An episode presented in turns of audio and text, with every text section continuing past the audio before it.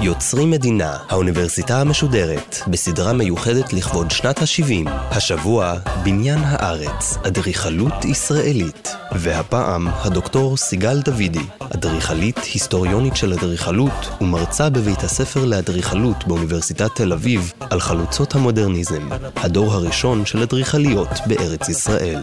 עורכת ראשית, מאיה גאייר.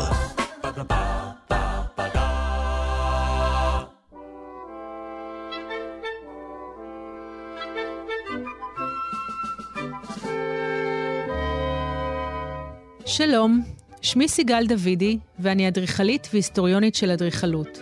אפתח בשאלה, האם מי מהשמות האלה נשמע לכן ולכם מוכר? ג'ניה אברבוך, דורה גד, אלזה גדעוני מנדלשטם, גרטרוד גולדשמיט, ציפורה נויפלד צ'רניאק, אנה קלפהולץ, גרטרוד קרוליק, יהודית שלנוב, לוטה כהן, יהודית שטולצר סגל, פולה שביב ואלנה רוט.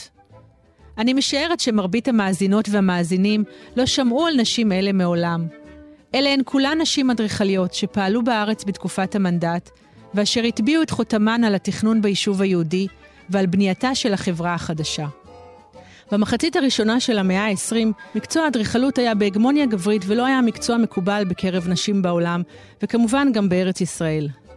על אף שיחסית למספר הגברים האדריכלים שפעלו בארץ ישראל, היה מספרן של נשים אדריכליות נמוך, בלטו הנשים בעשייה האדריכלית שלהן. בצד תכנון שכונות ומבני מגורים רבים, תכננו האדריכליות פרויקטים עירוניים ומבני ציבור רחבי היקף ובעלי נוכחות דומיננטית במרחב הבנוי של היישוב היהודי, והעשירו את המרקם התרבותי והחברתי של הקהילה היהודית בארץ. יחד עם עמיתיהן האדריכלים, הם פעלו למימוש החזון ההתיישבותי הציוני, והיו שותפות חשובות בהחדרת רעיונות האדריכלות המודרנית לארץ ישראל ובקידומם. למרבה הצער ועל אף הישגיהן המרשימים, נשכחה עשייתן העשירה, והיא נעדרת מההיסטוריה של האדריכלות המודרנית בארץ. עובדה זו דרבנה אותי לצאת למסע מרתק וארוך, שבו התמקדתי בחיפוש אחר עבודתן של אדריכליות ראשונות בארץ.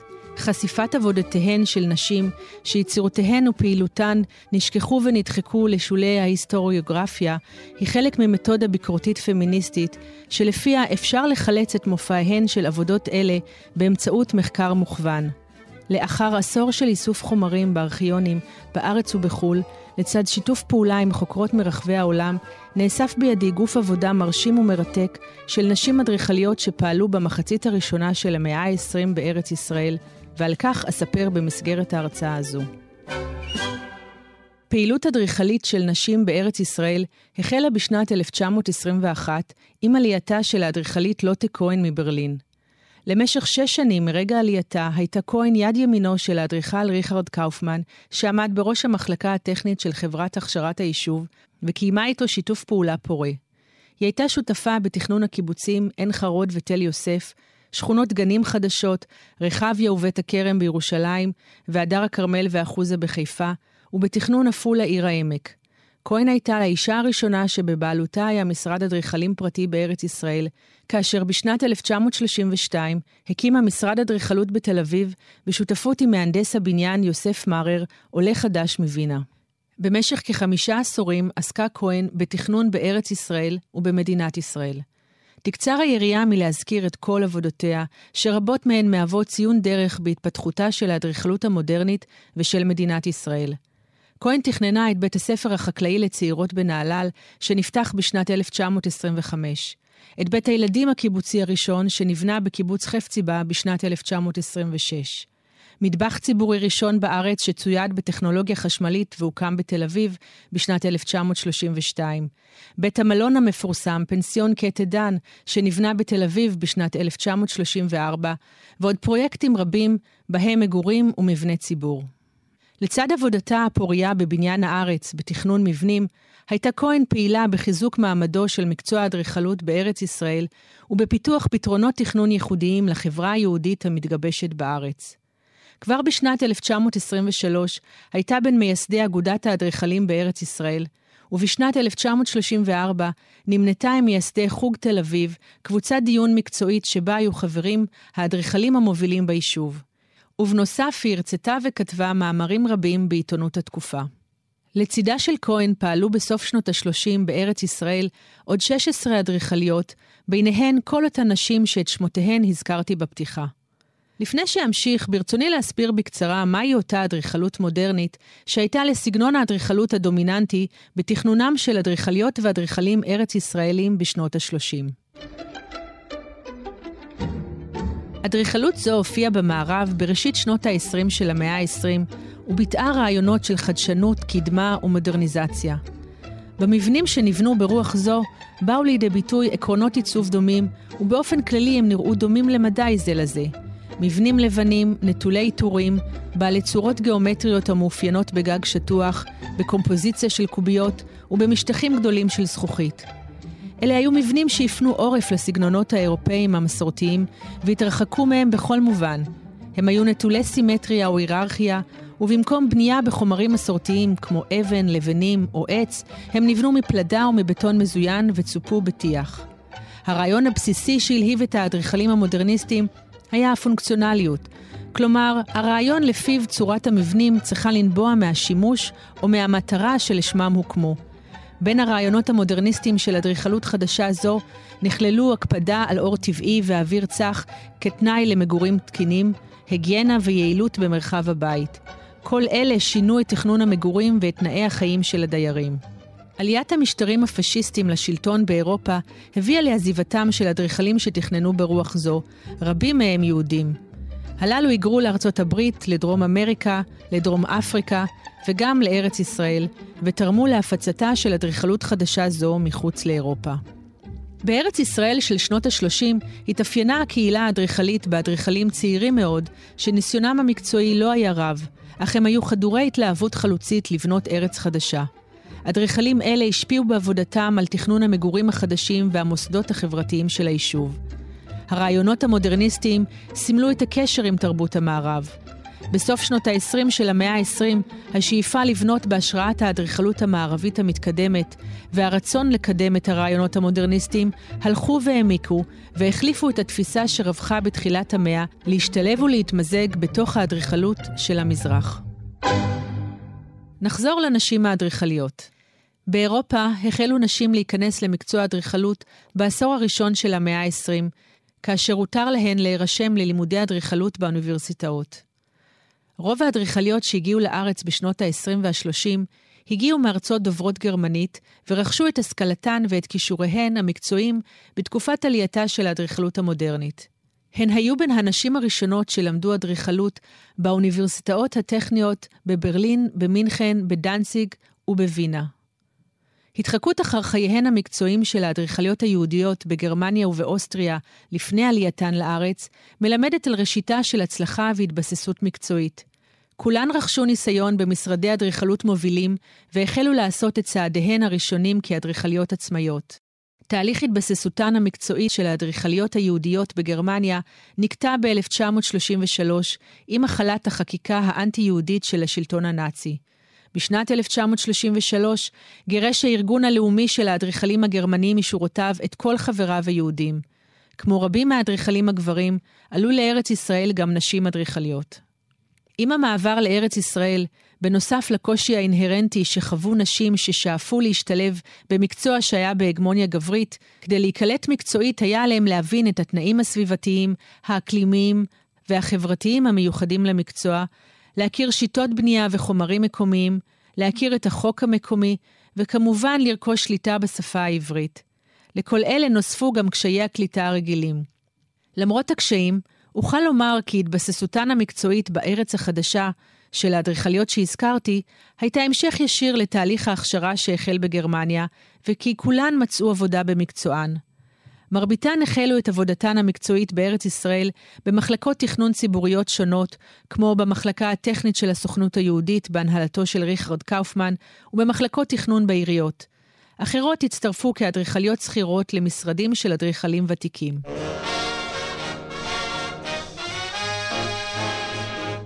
עלייתן של האדריכליות לארץ ישראל היטיבה את מעמדן המקצועי ואף הרחיבה את תחומי הפעילות המקצועית שלהן. בארץ נפתחו בפניהן אפשרויות מקצועיות והזדמנויות לשיתופי פעולה שהאדריכליות הראשונות באירופה לא זכו להן. לאחר תקופת התאקלמות קצרה בארץ, שבה רכשו האדריכליות ביטחון מקצועי וניסיון מקומי, רבות מהן נפנו להקים משרדי אדריכלות משלהן. פתיחת משרד תכנון שבו היו שותפים אדריכל ומהנדס בניין הייתה נוהג מקובל בתקופת המנדט. האדריכליות בחרו לעשות זאת בעיר תל אביב ובשותפות עם גברים, אדריכלים או מהנדסים. תל אביב, העיר המודרנית, הייתה המרכז העירוני ולב היישוב היהודי באותה העת. היא גם הייתה מעוז המעמד הבינוני ונהנתה מתנופת בנייה גדולה, הן ציבורית והן פרטית. השותפות עם גברים תרמה לעבודתן כנשות מקצוע, העובדות במקצוע בעל הגמוניה גברית. מעניין לציין שעל אף שכמה מהאדריכליות היו חברות קרובות, הן מעולם לא יצרו שותפויות מקצועיות ביניהן, והתמידו בשותפויות עם גברים אדריכלים או מהנדסים. תקופת בניין האומה שבה הוקמו מוסדות החברה היהודית, יישובים ושכונות חדשות למען ההתיישבות היהודית, העניקה כר נרחב לפעילות מקצועית של האדריכלים בארץ.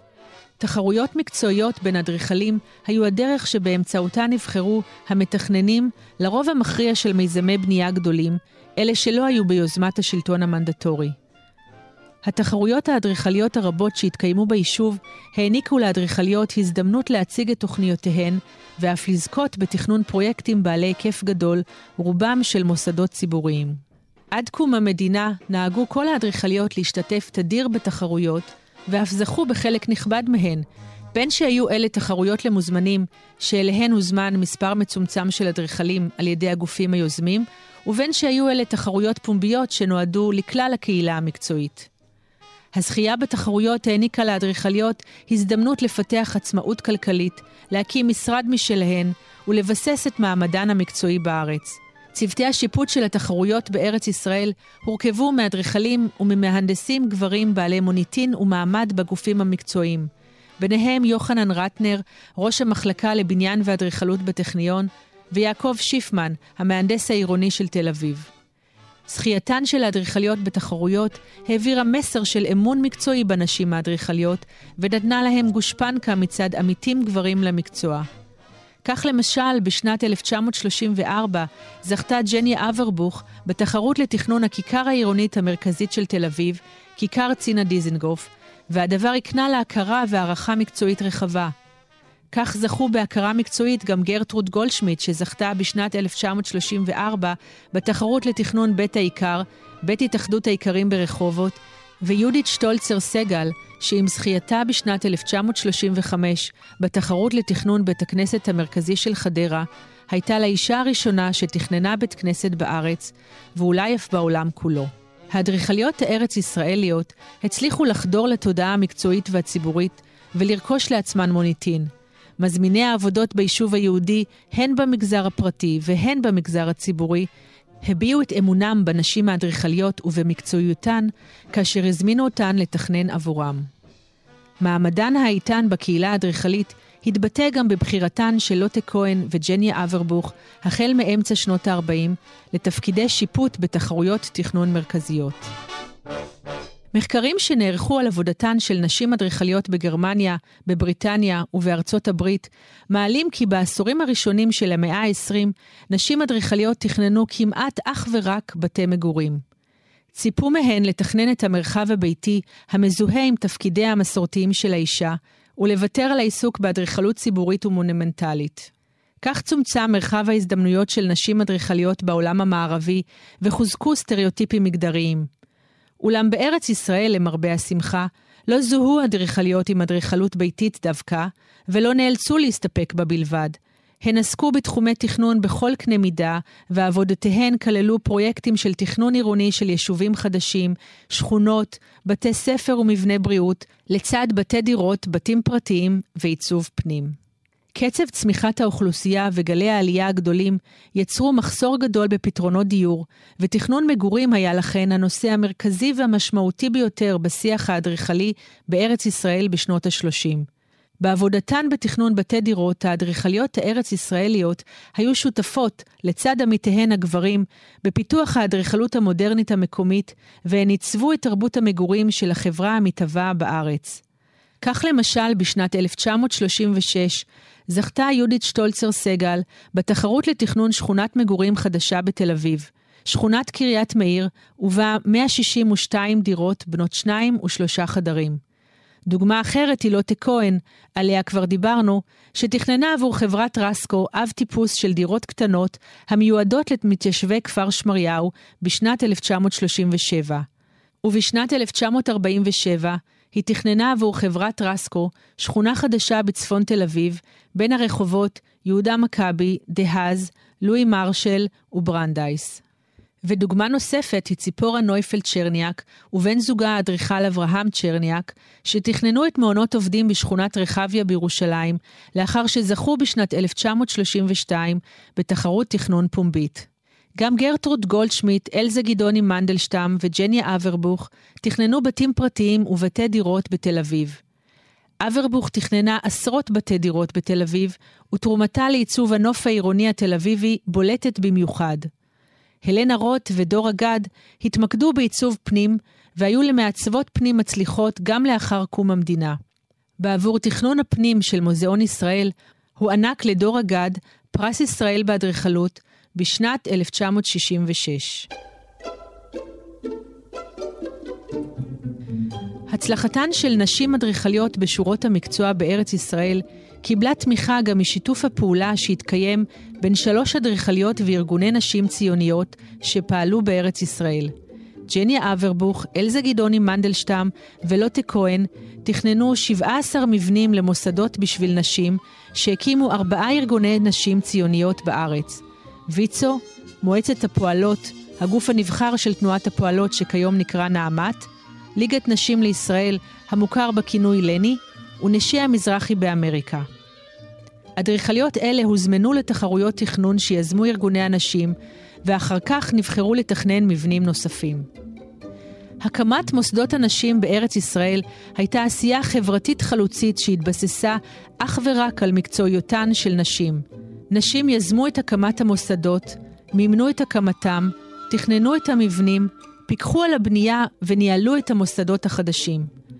כבר בשנת 1923 תוכנן בניין ציבורי ראשון בארץ ישראל על ידי אישה אדריכלית, כאשר לוטה כהן הופקדה על עבודת התכנון של בית הספר החקלאי לצעירות בנהלל, שיזמה חנה מייזל בתמיכת ויצו.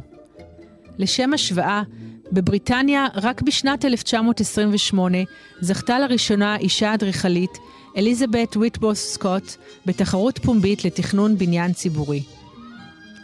קשר מקצועי זה בין ארגוני נשים לבין נשים אדריכליות בתקופת המנדט הוא יחיד במינו בהיסטוריה של היישוב ושל מדינת ישראל, ואף בהיבט בינלאומי. מוסדות הנשים בתכנונן של האדריכליות מימשו סדר יום אזרחי חדש, אידיאלי ואוטופי, שחרת על דגלו קידום נשים בחברה החדשה, בד בבד עם תרומה לבניין האומה. האדריכליות תכננו את המוסדות של ארגוני הנשים לפי עקרונות האדריכלות המודרנית, והם ייצגו קדמה טכנולוגית וחדשנות בתכנון. ברבים מהם נשים קיבלו הדרכה בניהול משק בית רציונלי, כולל הכשרה במטבח לימודי המצויד במכשירי חשמל, שנבנה לשם כך במבנה המוסדות. מוסדות אחרים נועדו למגוריהן של נשים בודדות בעיר, מוסדות בריאות לאימהות ותינוקיהן, ואפשרו מקומות התכנסות של נשים לטובת יצירת רשת חברתית נשית תומכת. פעילות זו, על אף הייחודיות שלה בארץ ישראל, הייתה חלק ממגמה שהתפתחה ברחבי העולם המערבי, שבה נשים וארגוני נשים נטלו לידיהם את האחריות והדאגה לגורלן של נשים, לחינוכן ולרווחתן, ודאגו יותר מכל גורם אחר לקידום אינטרסים נשיים. חשוב לציין כי ארגוני הנשים הקפידו להזמין לפחות אדריכלית אחת לכל תחרות תכנון שקיימו, וכך קידמו הארגונים במודע ובמתכוון נשים אדריכליות בהזמינם לתכנן עבורם את מוסדותיהם. למשל, עבודתה הראשונה של אלזה גדעוני מנדלשטם כאדריכלית עצמאית בארץ הייתה בעקבות זכייתה בתחרות שארגן ויצו בשנת 1934 לתכנון בית ספר למשק בית וחקלאות בשכונת נחלת יצחק ליד תל אביב. זכייה זו בתחרות החלה שיתוף פעולה פורה בין אלזה גדעוני מנדלשטם לבין ארגוני הנשים בארץ. במשך חמש השנים שבהן שהתה בארץ, עד הגירתה בשנת 1938 לניו יורק, תכננה אלזה גדעוני מנדלשטם מבנים מרכזיים של מוסדות ארגוני הנשים בארץ. בין המבנים היו בית החלוצות שיזמו מועצת הפועלות וליגת נשים לישראל, ובית ויצו בתל אביב. את תכנון בית החלוצות בתל אביב קיבלה בעקבות זכייתה בפרס הראשון בתחרות אדריכלית שיזמו הארגונים בשנת 1935. דוגמה נוספת לאותו שיתוף פעולה היא ג'ניה אברבוך, אשר תכננה בשנות ה-40 את בתי החלוצות בירושלים ובנתניה, ואת כפרי הנוער לילדים ניצולי שואה, כפר בתיה ברעננה עבור נשי המזרחי באמריקה, ואת כפר הנוער הדסים עבור ויצו. מכלול היצירה של נשים אדריכליות בארץ ישראל פורסם בהרחבה בעיתונות התקופה המקומית, בכתב העת המקצועי של אדריכלי ארץ ישראל, בעיתונות היומית ובעיקר בעיתונות הנשים.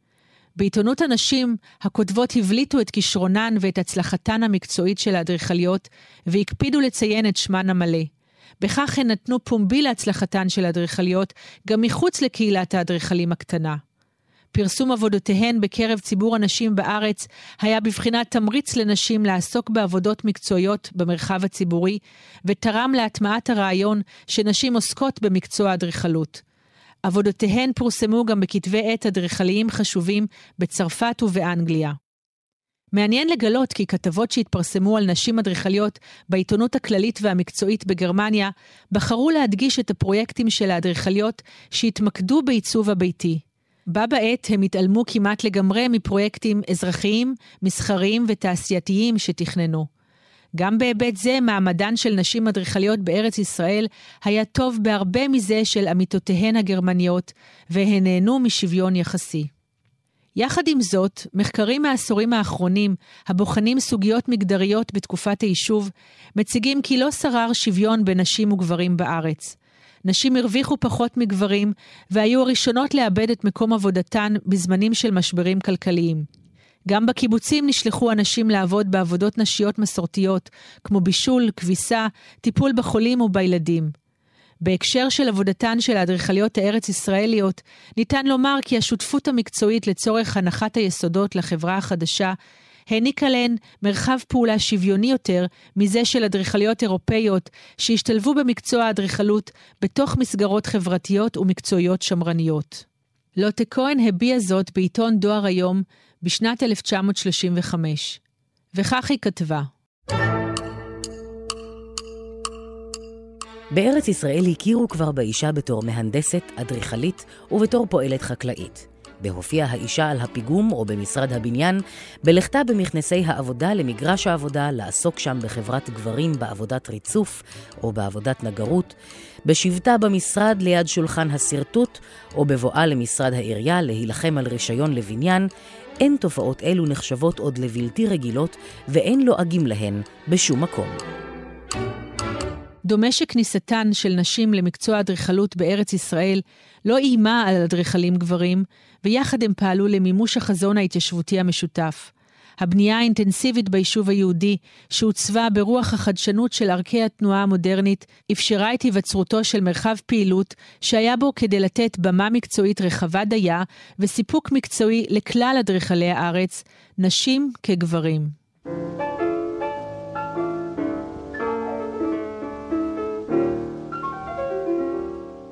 נוכחותן הבולטת והאינטנסיבית של האדריכליות בארץ ישראל נמשכה לאורך כל תקופת המנדט. אולם אדריכליות אלה, כמו גם חלק נכבד מעבודותיהן, הודרו מהנרטיב ההיסטורי של האדריכלות המודרנית בארץ, ונעדרות ממרבית ספרי ההיסטוריה המתעדים את העשייה האדריכלית בארץ ישראל. עבודותיהן ועובדת היותן אדריכליות פעילות בתקופה הנדונה אינן מוכרות לציבור הרחב, וגם לא למרבית חוקרי האדריכלות. נשאלת השאלה, כיצד ומדוע נעלמה עשייה זו מדפי ההיסטוריה? הסוציולוגית חנה הרצוג טוענת כי הנטייה לשכוח את תרומתם של ארגוני נשים אזרחיים, למשל את תרומתו של ארגון ויצו, נובעת מכך שתחומי פעילותם נחשבו בדרך כלל נשיים. תחומים אלה לא העניקו תהילה, לא זכו להערכה ביישוב, ולא נתפסו כמרכיב חשוב בפעילות הציבורית להקמתה של החברה החדשה. בהיסטוריוגרפיה של היישוב, עבודתן של נשים בארגוני הנשים לא נחשבה מאמץ חלוצי ראוי לציון, ולא תרומה משמעותית לחברה בהתהוות. בדומה לכך, אני טוענת שעשייתם של נשים אדריכליות למען ארגוני הנשים נדחקה הצידה ולא קיבלה הכרה ראויה בתיעוד ההיסטורי, דווקא בשל התמקדותן בתחומי פעילות שנחשבו נשיים. האפיון המגדרי והזיהוי שלהן עם תכנון עבור נשים טשטש את הצלחתן ותרם לדחיקתן לשוליים ולהדרתן. סיבות נוספות תרמו לדחיקה של עבודת האדריכליות מהנרטיב ההיסטורי. עלינו לבחון את הצלחתן המקצועית של נשים אדריכליות בתקופת המנדט, גם באמצעות בחינת המרכיבים המשפחתיים של חייהן. לא ניתן לבודד את הצלחתן המקצועית ממחויבותן המגדרית למשפחה ולבית. לכל אורך חייהן המקצועיים היו האדריכליות חדירות מוטיבציה גבוהה להצליח ולכבוש לעצמן מעמד מקצועי, גם אם זה היה כרוך בוויתורים בחייהן האישיים. כך, חמש אדריכליות בולטות בתקופה, בעלות משרד אדריכלות משלהן, היו רווקות או נשואות ללא ילדים.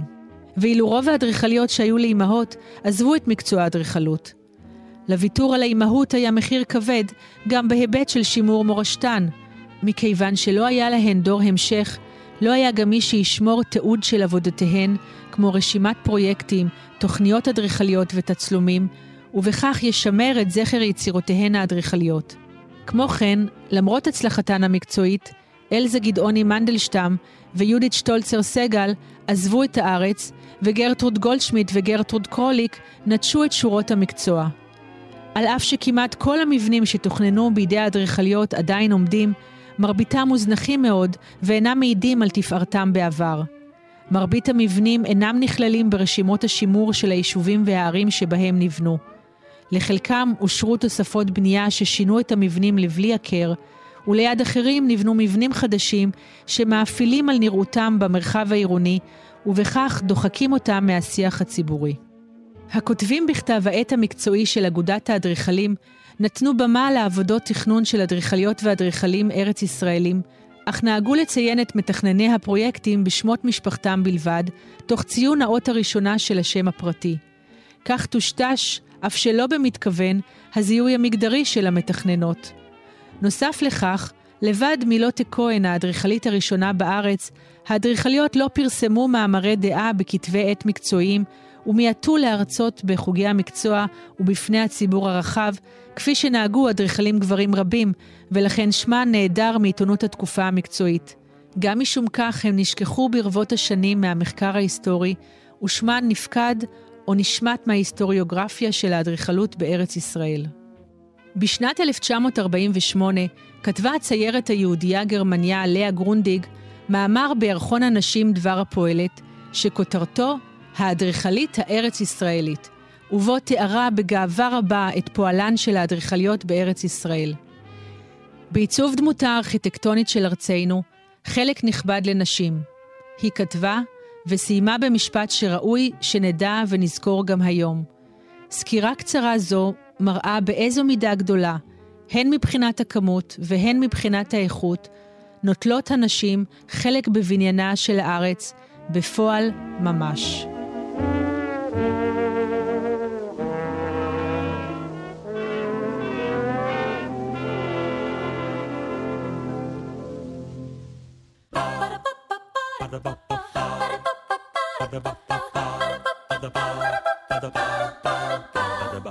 יוצרים מדינה, האוניברסיטה המשודרת, בסדרה מיוחדת לכבוד שנת ה-70. השבוע, בניין הארץ, אדריכלות ישראלית. והפעם, הדוקטור סיגל דוידי, אדריכלית, היסטוריונית של אדריכלות ומרצה בבית הספר לאדריכלות באוניברסיטת תל אביב על חלוצות המודרניזם, הדור הראשון של אדריכליות בארץ ישראל.